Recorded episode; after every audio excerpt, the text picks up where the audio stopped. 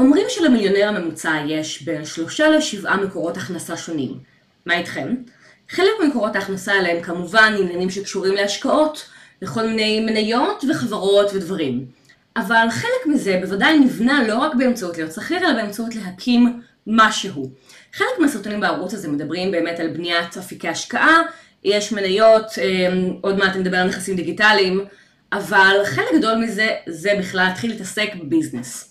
נעים מאוד, אני ליאור שפירא, אתם נמצאים על Money Time, פה אנחנו מדברים על כסף, דרכים לעשות כסף, דרכים לחסוך כסף והרגלים כלכליים בריאים, סרטון חדש בכל יום רביעי.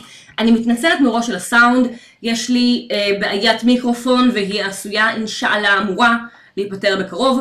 חוץ מזה גם ה ring light שלי החליט שלא בכבוד שלו לתפקד, החצובה נשברה לחלוטין, אז איתרתי משהו באמצעות מקל סלפי וה... אה, חצובה של המיקרופון ז"ל שלי, ואני מקווה שבסרטון הבא כבר נהיה יותר מאורגנת. אז בואו נדבר שני ביזנס, ויותר ספציפית בזה ביזנס למתחילים. הרי כולנו צריכים להתחיל מאיזשהו מקום. אני עצמאית מאז 2019, ואני עדיין לומדת את התחום. אני נמצאת כנראה כמה צעדים לפניכם, וזה בדיוק המקום הטוב להתחיל ללמד אותו, וללמד ממנו, כי אני יודעת מה עבד לי, מה לא עבד לי, ומה עוזר לי להתקדם הלאה. הדבר הראשון הוא, אתם לא צריכים לעזוב את העבודה שלכם בשביל להיות עצמאים. מה הכוונה? אני מאוד לא אוהבת את הגישה של הכל או כלום. עצמאים אפשר לפתוח כעסק קטן מהצד, כשיש לכם עדיין את העוגן שלכם בתור שכירים, ולהתחיל להגדיל אותו אורגנית במקום לצלול למים בלי שיהיה לכם שום אפיק שאתם יכולים להיעזר בו או לחיות ממנו. לוקח זמן, גם אני לא התפטרתי בבת אחת והפכתי להיות עצמאית במשרה מלאה, אלא הייתי גם זה, וגם הייתי בהתחלה רק שכירה, ואז גם עצמאית וגם שכירה, ואז רק עצמאית, כשיכולתי בכלל להרשות את זה לעצמי. כן, תהיה איזושהי ירידה מסוימת בהכנסות כשאתם תעזבו את העבודה שלכם בתור שכירים, אבל אתם לא תתחילו לחלוטין מאפס. אתם לא חייבים לעזוב, זה לא הכל הכלום, תתחילו בצד. מתי תעשו את זה, זה כבר שלכם. אתם יכולים לרדת ל-80% משרה, אתם יכולים לרדת לחצי משרה אם העבודה מאפשרת. אם לא בערבים בסופי שבוע, ואני לא יודעת. אבל שאלת הזמן, בסוף אני לא יכולה לנהל את הזמן שלכם, ואני סומכת עליכם שאם זה חשוב לכם, אתם תצליחו לפתור את זה זמן ופונקציה של סדרי עדיפויות. נקודה שנייה, תלמדו למכור. פעם חשבתי שמכירות זה איום ונורא וזה סליזי וזה נמוך. לדעתי סיפרתי באחד הסרטונים שלי על החנות שעבדתי בה, חנות הבגדים שעבדתי בה, שפשוט חשבתי שאני אשת מכירות גרועה עד שהבנתי שאני לא מעריכה את המוצר. באמת שהייתי משוכנעת שמכירות זה סליזי וזה נמוך. ליאור, היועצת העסקית הראשונה שלי, עזרה לי לעשות סוויץ' בחשיבה שלי ולהבין שמכירות לא חייב להיות סליזי ונמוך, ובעצם אני עוזרת לשדך בין אדם שיש לו בעיה, לקוח, לבין הפתרון הטוב ביותר בשבילו. אגב, בהקשר הזה אני לא מהססת להגיד ללקוחות שלי שמוצר הדגל שלי הוא overkill בשבילם ולהפנות אותם למשהו שהוא יותר entry level, מה שנקרא לא פעם מוצר כניסה. לפעמים מוצר הכניסה זה כל מה שהם צריכים. אגב, יש, לי, יש אנשים שאני אומרת להם, עזבו, גם זה overkill בשבילכם. אתם צריכים לעשות 1, 2, 3, 4, מתי אני יכולה לעשות עליכם follow-up, כדי שתעשו את זה, ואז נוכל בכלל להתחיל לדבר. אתם לא צריכים למכור את עצמכם בכל מחיר, אתם כן חייבים מספיק להבין מה הערך שלכם ומה הערך שאתם מסוגלים לתת לעולם, בשביל להרגיש בנוח למכור את עצמכם בכלל. כי אם אתם לא תלמדו למכור, אתם לא תעשו כסף. בסוף, מה זה כסף? כסף זאת העברה של ערך. אתם נותנים ערך אחד, את הערך המקצועי שלכם בתור צלמים, מטפלים, עורכים, אה, מקדמי אתרים, יוטיוברים, יוצרי תוכן, או מה שאתם לא עושים שם. ואנשים אחרים יודעים לתת את הערך כסף בתמורה לזה. כסף הוא בסך הכל העברת ערך ממקום למקום. נקודה שלישית, קחו רואה חשבון. אני מדברת על זה גם בקורס העוסק שלי, על איך להתחיל בכלל לנהל עוסק, איפה להקים, איך לארגן את החומר, את כל הדברים האלו, זו גם העצה הראשונה שאני נותנת בקורס הזה. קחו רואה חשבון. זה יעלה לכם עוד בין 1,200 ל-1,700 שקל בשנה, אבל זה יחסוך לכם הרבה מאוד כסף וכאב ראש. רואה חשבון טוב ידע לסדר את המספרים והדוחות והקבלות שלכם באופן שיעזור לכם בסוף השנה לשלם פחות מס, ואני לא יודעת מה איתכם, אני מעדיפה את הכסף שלי אצלי ולא במדינת ישראל, על אף חיבתי העזה. חוץ מזה, רואה חשבון יכול לעזור לכם להימנע מהרבה מאוד טעויות, למשל בתמחור, והוא יכול לעזור לכם עם עוד כל מיני דברים אחרים, וגם איך לא להסתבך ואיך לא לשלם קנסות.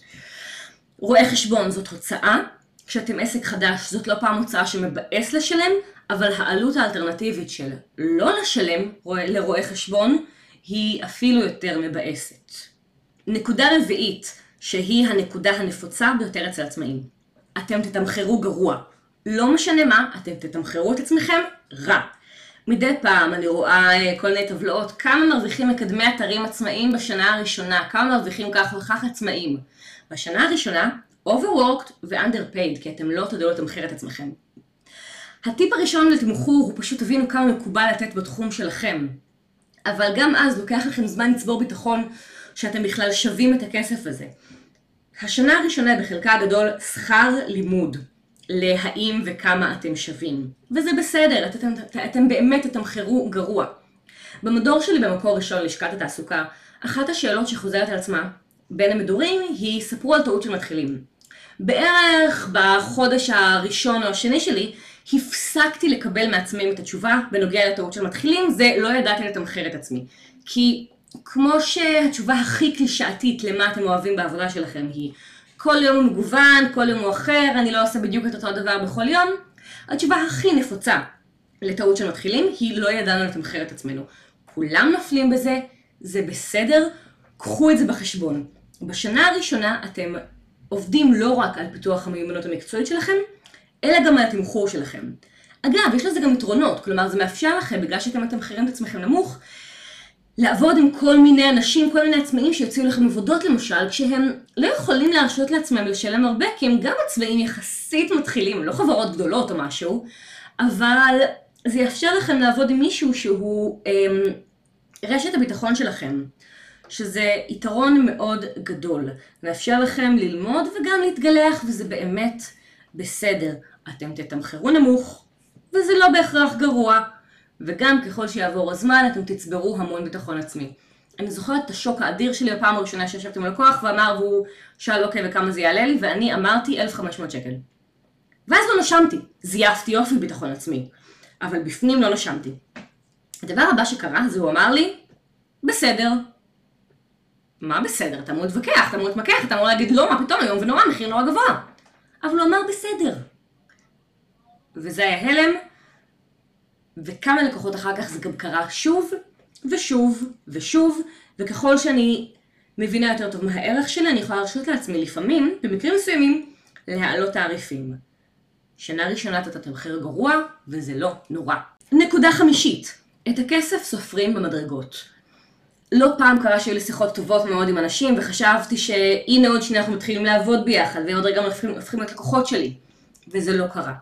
העסקה נגמרת כשהיא נגמרת.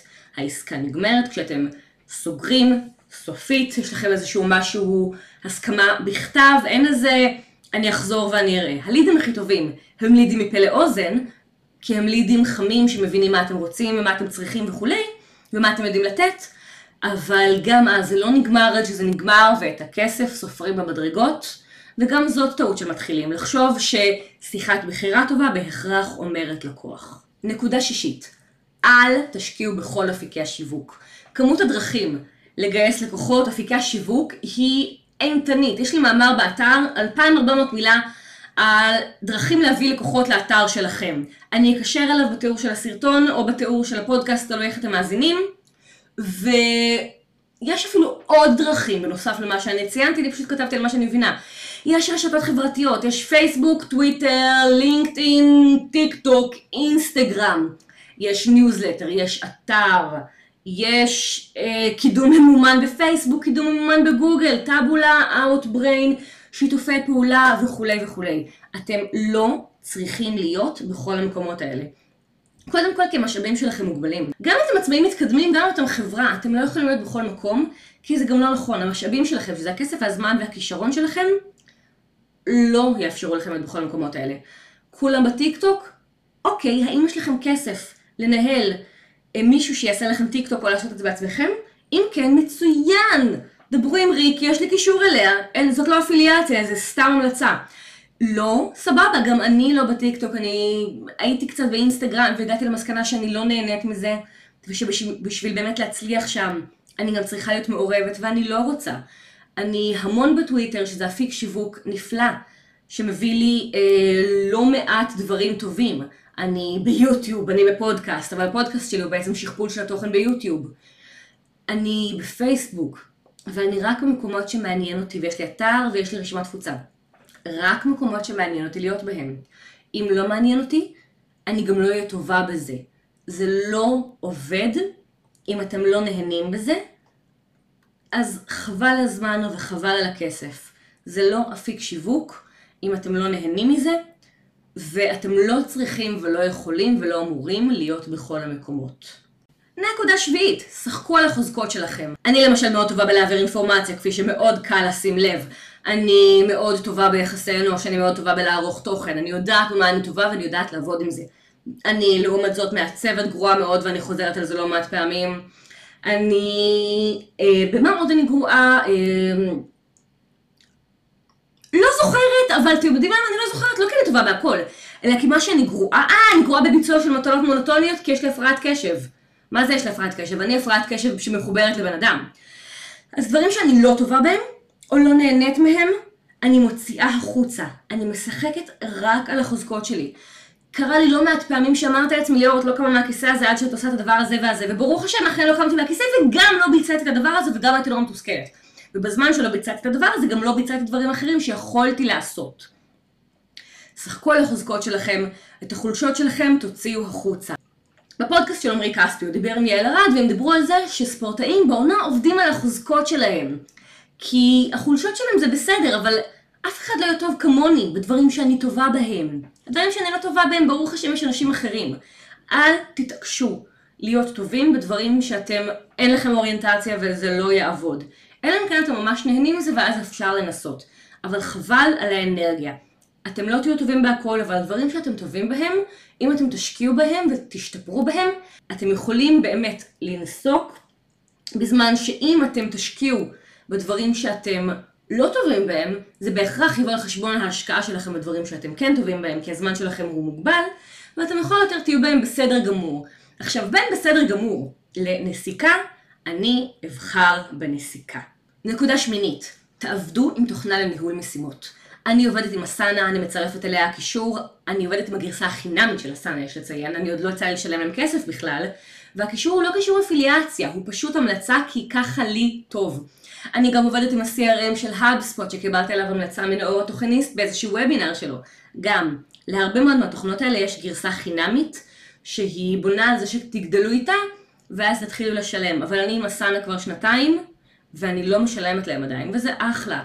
זה עוזר לי במקום כל פעם מחדש לחשוב מה הצעד הבא שאני צריכה לעשות עם הלקוח הזה, מה הדבר הבא שצריך לקרות, או מה כבר עשיתי. אני מסדרת את כל המשימות בצורה מסודרת, אני רואה מה, אני, מה עוד נשאר לי לעשות, מה אני יכולה לעשות בחודשים הבאים, מה הוצאתי החוצה, מה כבר ביצעתי ואני יכולה לשלוח ללקוח בדוח. זה הופך את העבודה שלי להרבה יותר פשוטה, כי אני צריכה להשקיע הרבה פחות מאמץ בלחשוב מה הצעד הבא, ובלהיזכר מה עשיתי. וליאור של כל פעם שפותחת את הדוח, כל כך מודה לליאור שמילאה את הדוח באסנה, שוואו, איזו אישה חכמה ונפלאה. חוץ מזה, עוד טיפ בכוכבית. ללעבוד עם תוכנה לניהול משימות, תעבדי עם טמפלטים. לי למשל יש צ'קליסט קליטת לקוח, מה אני עושה ללקוח. למשל בקידום אתרים אני מריצה עליו תוכנה שנקראת Screaming Frog, ואז בודקת אם אין לו meta description, כאילו מה מצב ה meta description, כאילו מוציאה דוח של כל המטאות לראות אם יש דברים ארוכים מדי, קצרים מדי, כפולים. האם יש עמודים שאין להם H1, האם יש עמודים כפולים, האם יש עמודים, האם יש תמונות בלי טקסט אלטרנטיבי, ותמונות ששוקלות יותר מ-100 קילו בייט, וקישורים שבורים, ואז אני מעבירה אותו גם ב Majestic. בקיצור, יש לי checklist קליטת לקוח, ודברים שיש בהם בעיות, אני יודעת מראש לתקן אותם. בכל לקוח מחדש. אחלה של דבר, כמה שפחות התעסקות, כמה שפחות לשבור את הראש, כמה שיותר לעבוד עם טמפלטים אוטומטיים, משלמים לכם בשביל המוח שלכם וזה בסדר, אבל המוח שלכם יהיה הרבה יותר קל לעבוד מסודר. אנחנו לא נועדנו להחזיק המון דברים בראש, אנחנו נועדנו בשביל להיות יצירתיים. אם זה מעניין אתכם, אני אשמח שתכתבו לי בתגובות אם אתם תרצו לראות סרטון על תוכנות שעוזרות לי לנהל את העסק שלי ולעבוד הרבה יותר מסודר, חכם ופחות לחץ. התלבטתי להכניס את זה בתור טיפ תשיעי, אבל זה נשמע לי קצת מתחכה מדי, אז אני רק אספר לכם שיש לי קורס לניהול עוסק. ניהול עוסק פטור, ניהול עוסק מורשה, פתיחת עוסק, ניהול חומר, וכל הדברים שיעזרו לכם לעבוד פחות קשה ויותר חכם. הקורס עכשיו במכירה מוקדמת, הוא מבוסס על ההרצאות שהייתי מעבירה לאיך בכלל לנהל עוסק ומאיפה להתחיל. ומאחר שהפסקתי להעביר את ההרצאה הזאת, אני פשוט הפכתי את זה לקורס שאלוהים אדירים כמה שהוא עוזר לאנשים.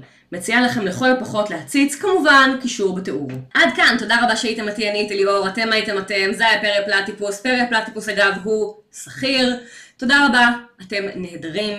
לייק ו subscribe מאוד יעזרו לי, וגם תגובה, ואם אתם רוצים לראות סרטון על כל התוכנות שאני נעזרת בהן בשביל לנהל את העסק בצורה יותר רגועה כאמור, אני ממש אשמח לשמוע מכם.